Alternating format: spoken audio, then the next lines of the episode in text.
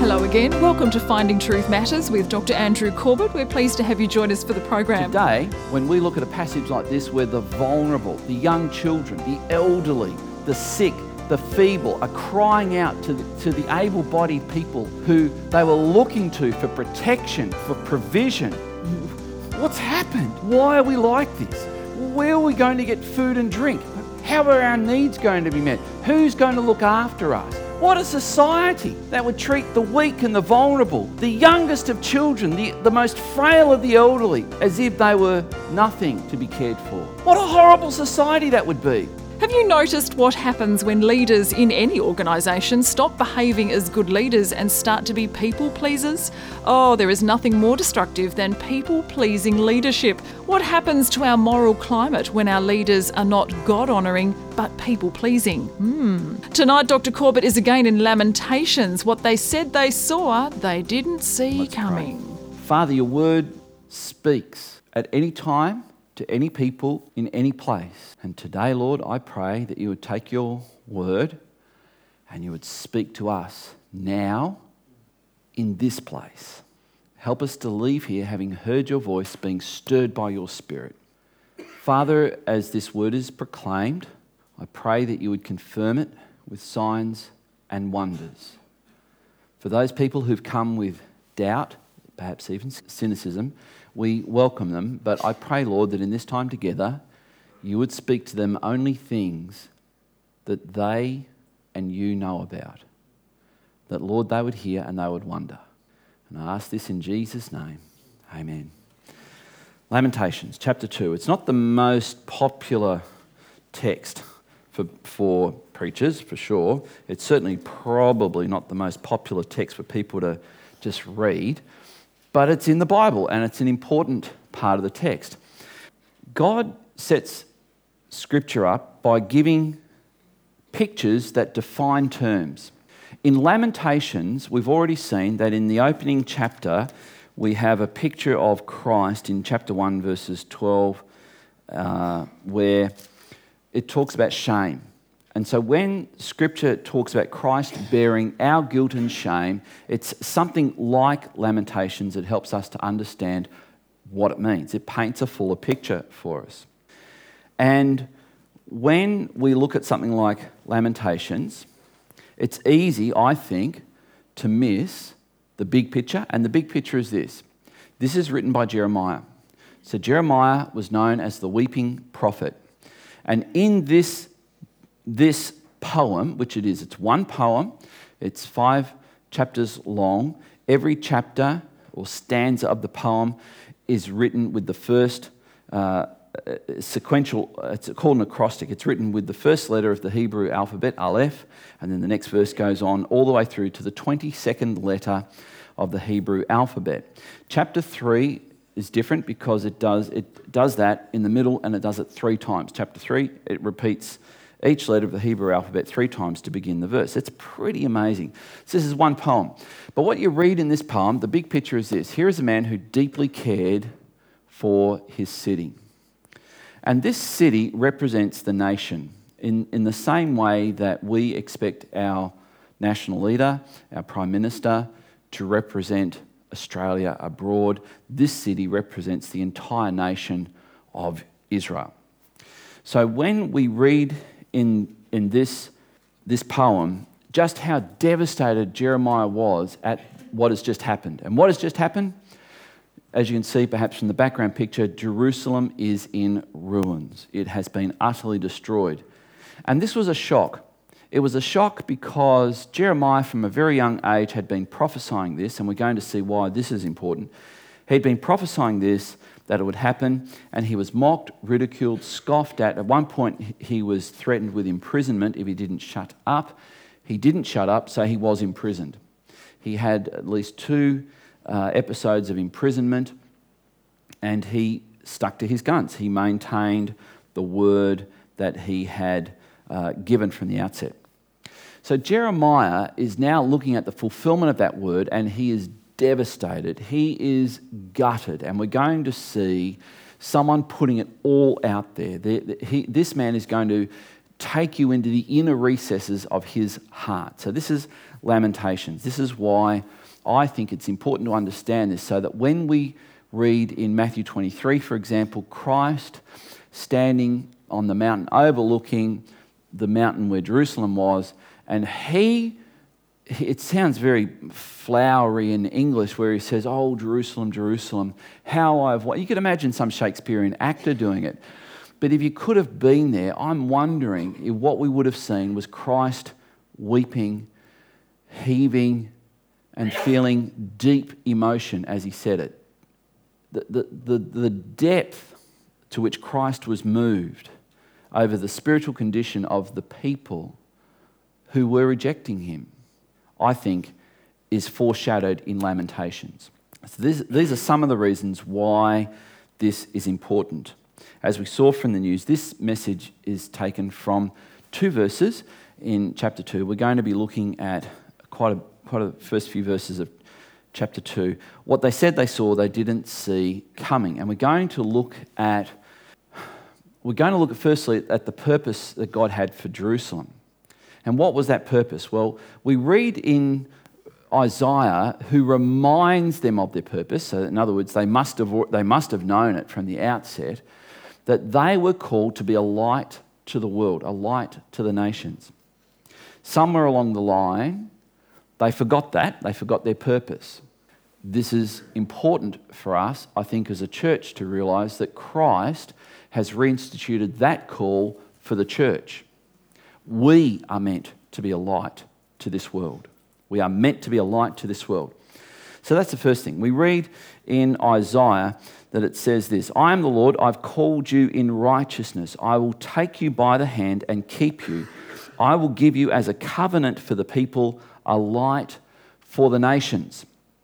So, this was Jerusalem's original call to be a light to the nations. And as I said, the, the, the connection here is that the church is also meant to be a light to our world. And I want to bring this when we, when we finish in about 20 minutes, I want to bring this to a very, very practical. I don't want anyone wondering, hmm, I wonder what he wants me to do. I wonder what he's urging or encouraging us to do.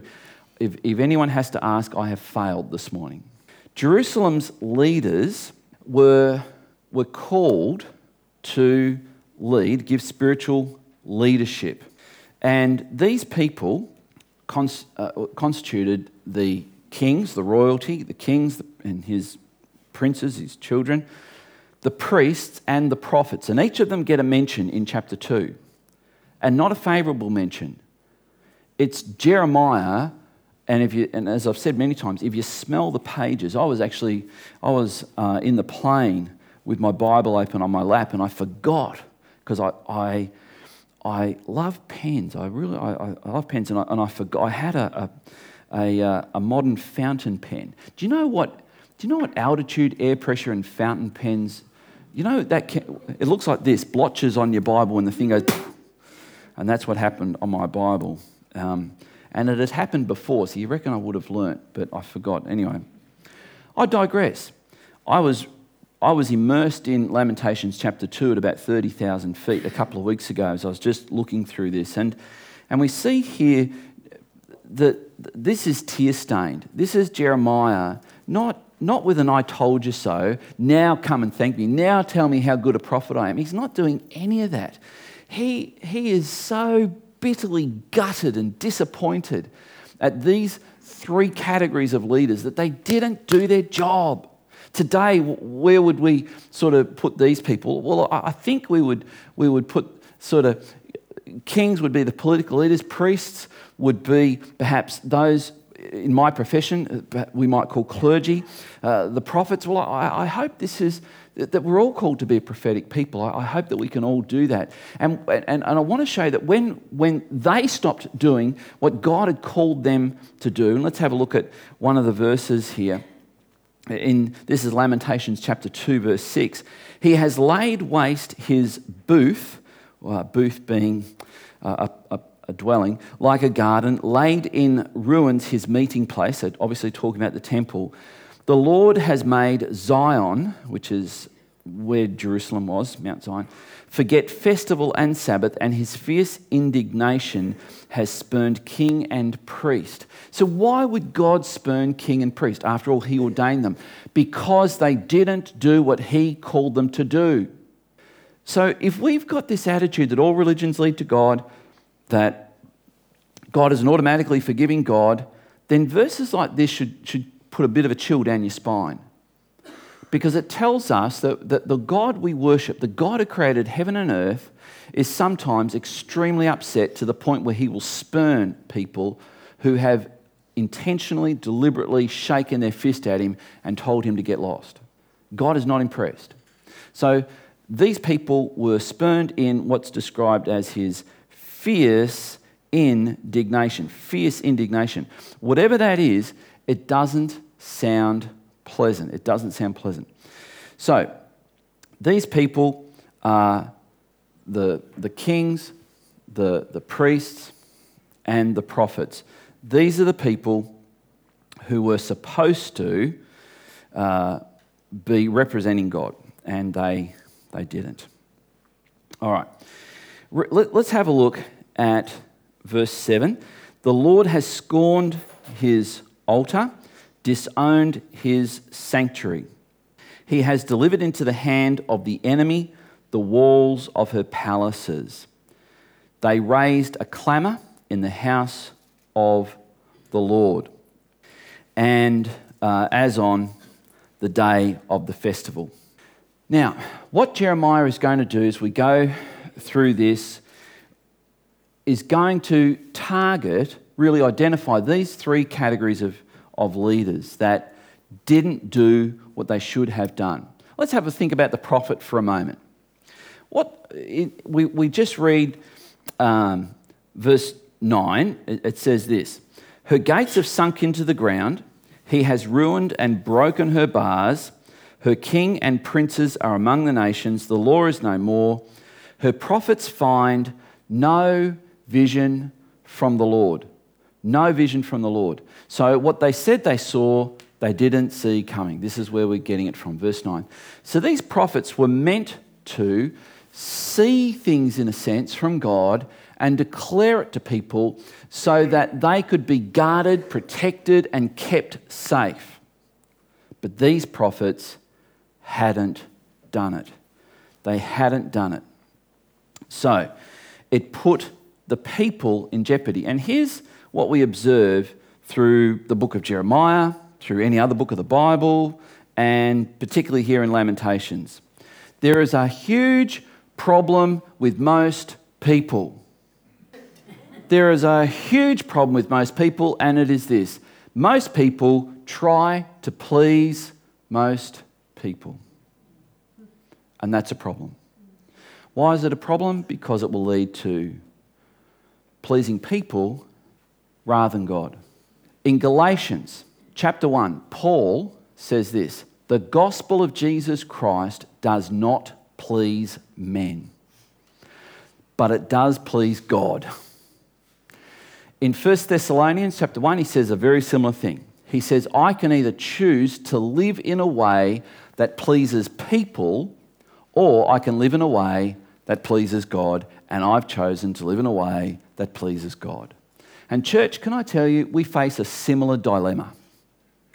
We can either please the crowd, please people, or we can please God. And it may be possible to do both, but it's highly unlikely that we can. So, which one are we going to choose? Which one are we going to choose?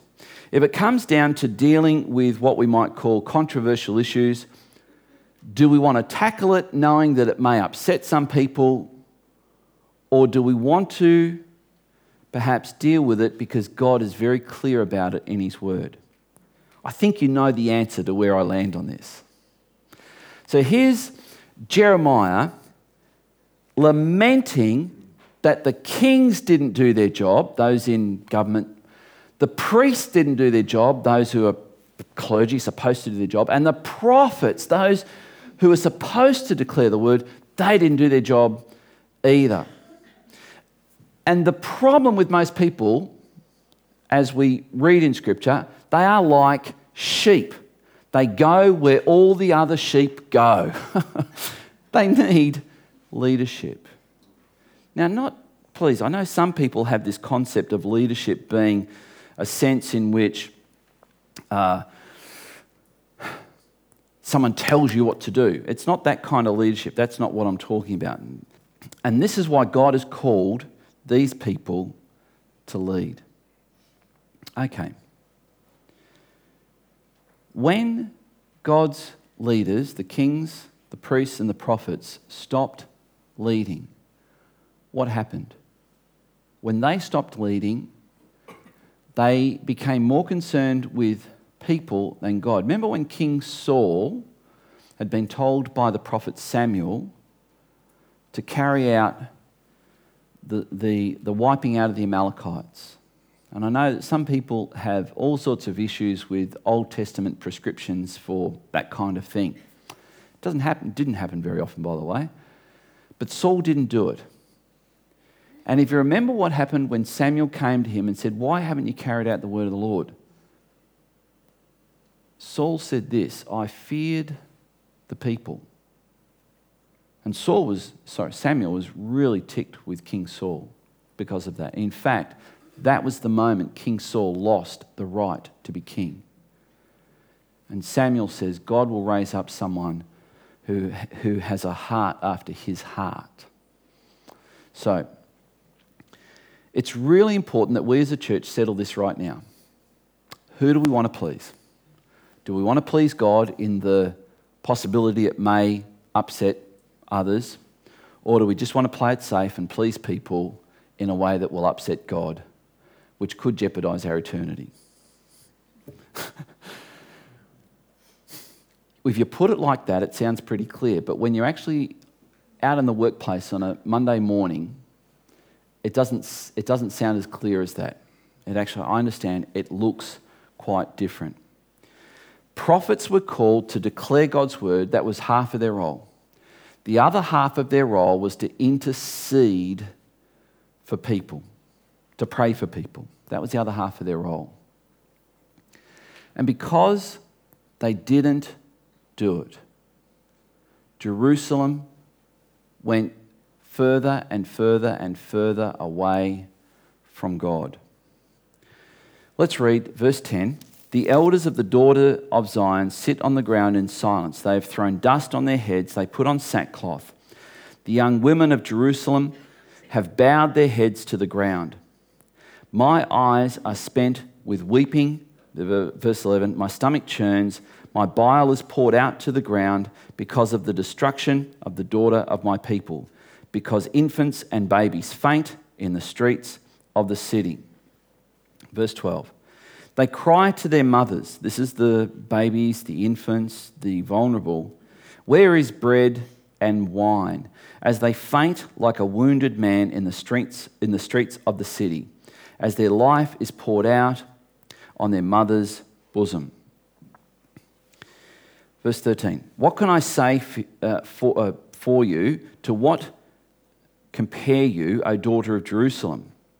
What can I liken you to that I may comfort you, O virgin daughter of Zion? For your ruin is vast as the sea. Who can heal you?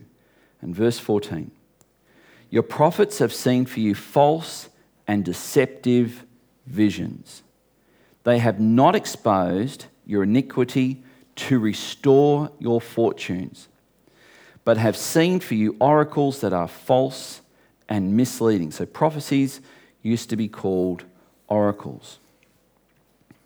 All who pass along, verse 15, clap their hands at you, they hiss and wag their heads at the daughter of Jerusalem. Is this the city that was called the perfection of beauty, the joy of all the earth? Down to verse 17.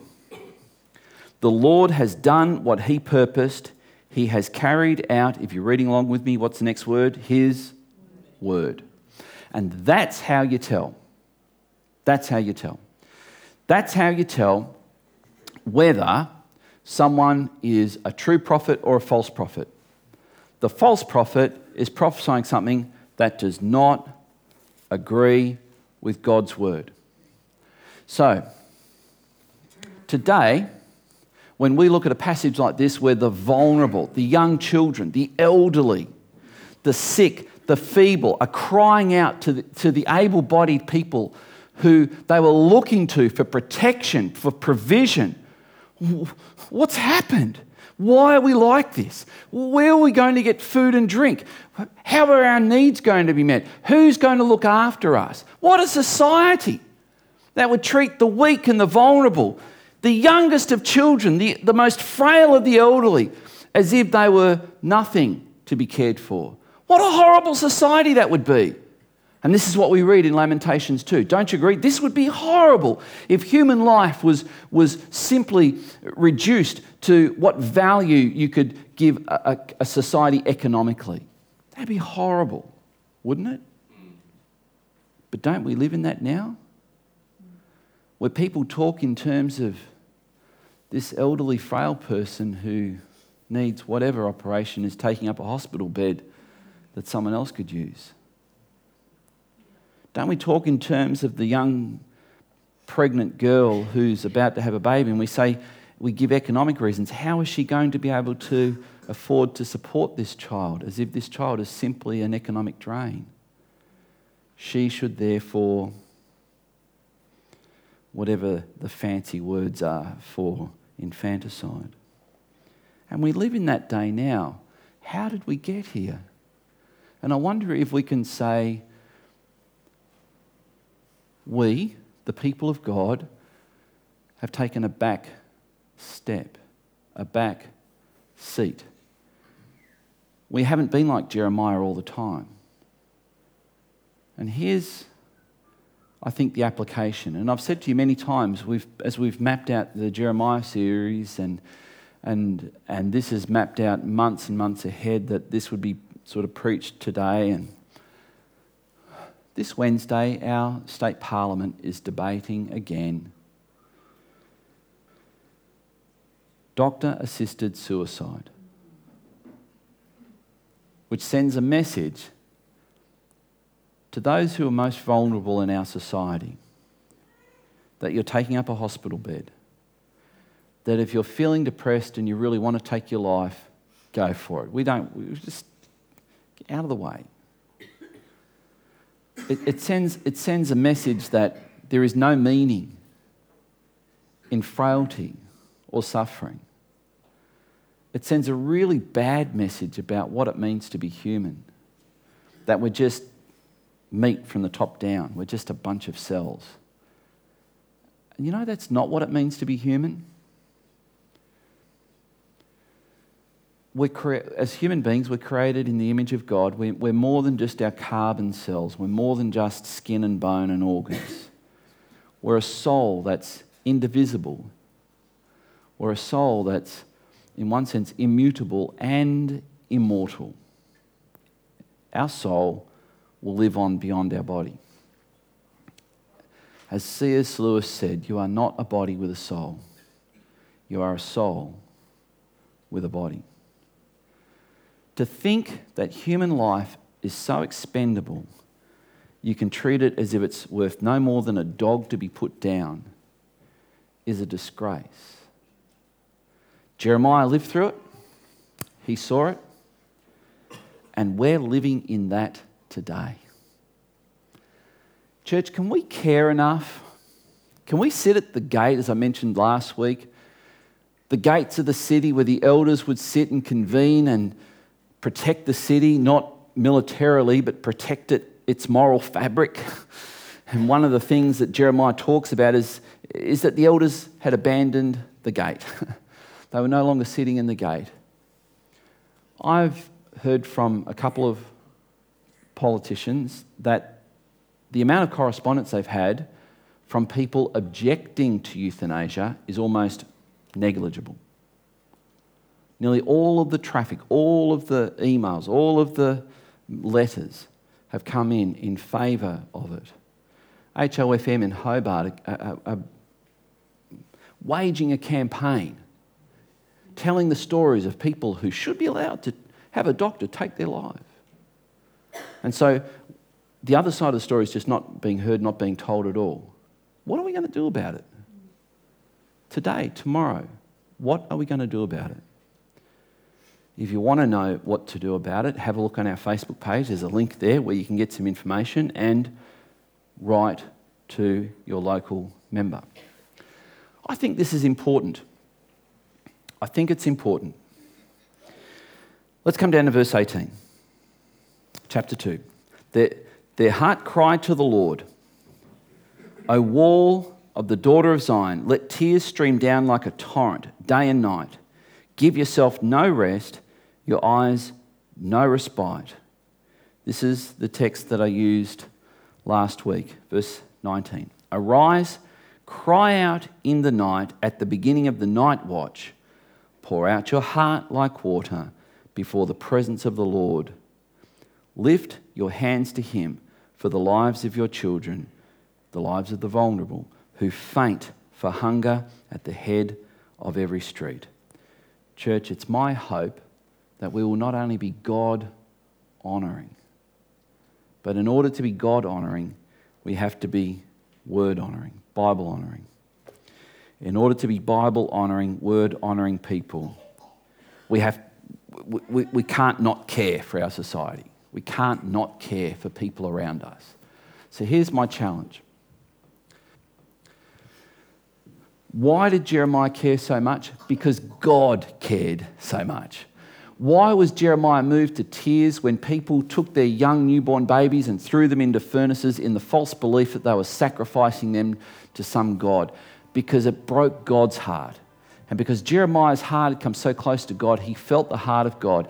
Church, as we worship this morning, and as Reese powerfully reminded us, we, we sang that song, Break My Heart for What Breaks Yours. Be careful what you sing because they're prayers. Be careful what you pray because God may actually answer that prayer. You may actually feel the responsibility, not just for you and your four and no more, but for the whole of our community. Church, let's have a big heart, a heart that is broken, a heart that is poured out to God in prayer as we seek to reach people. Reese is also right. This building's not because we've got lots of money. I told you three weeks ago we ran out of money. This is truly by faith.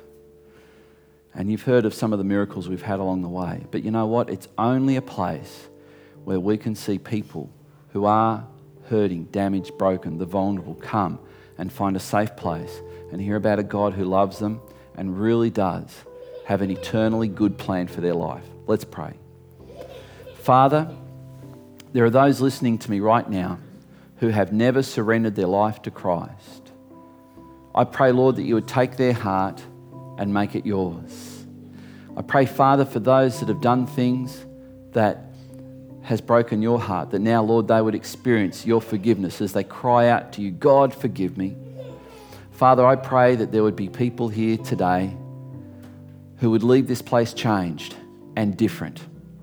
I pray, oh God, that you would help us as a church to care for the weak, the vulnerable, the frail, the elderly, the sick, and the not yet born. Help us, Father, to have compassion on the single mum. Help us to have compassion on the elderly shut in. Help us to have compassion on those who are in nursing homes, hospice care, wherever they might be. Help us, Father, to have a heart that's enlarged to care. And Father, I pray for us as a church that as we go through our week this week, people would see the difference in us. In Jesus' name. And everyone said, Amen. Amen. God bless you. Well, I do hope that you send an email, send a letter. Email's easy. Send it off to your parliamentarian. Let them know life matters. This is important. How well are we caring? Are our leaders God honouring? The moral climate of our society is perhaps a marker. More from Dr. Corbett in Lamentations next week. Podcasts and Finding Truth Matters resources, including tonight's program, What They Said They Saw, They Didn't See Coming, are available via the website findingtruthmatters.org or by contacting us at Legana Media, PO Box 1143, Legana, Tasmania 7277. For updates and special offers, please visit our Facebook page, facebook.com slash Finding Truth Matters. Dr. Corbett is pastor of Legana Christian Church and president of ICI Theological College Australia. We look forward to joining you again at the same time next week for another Finding Truth Matters.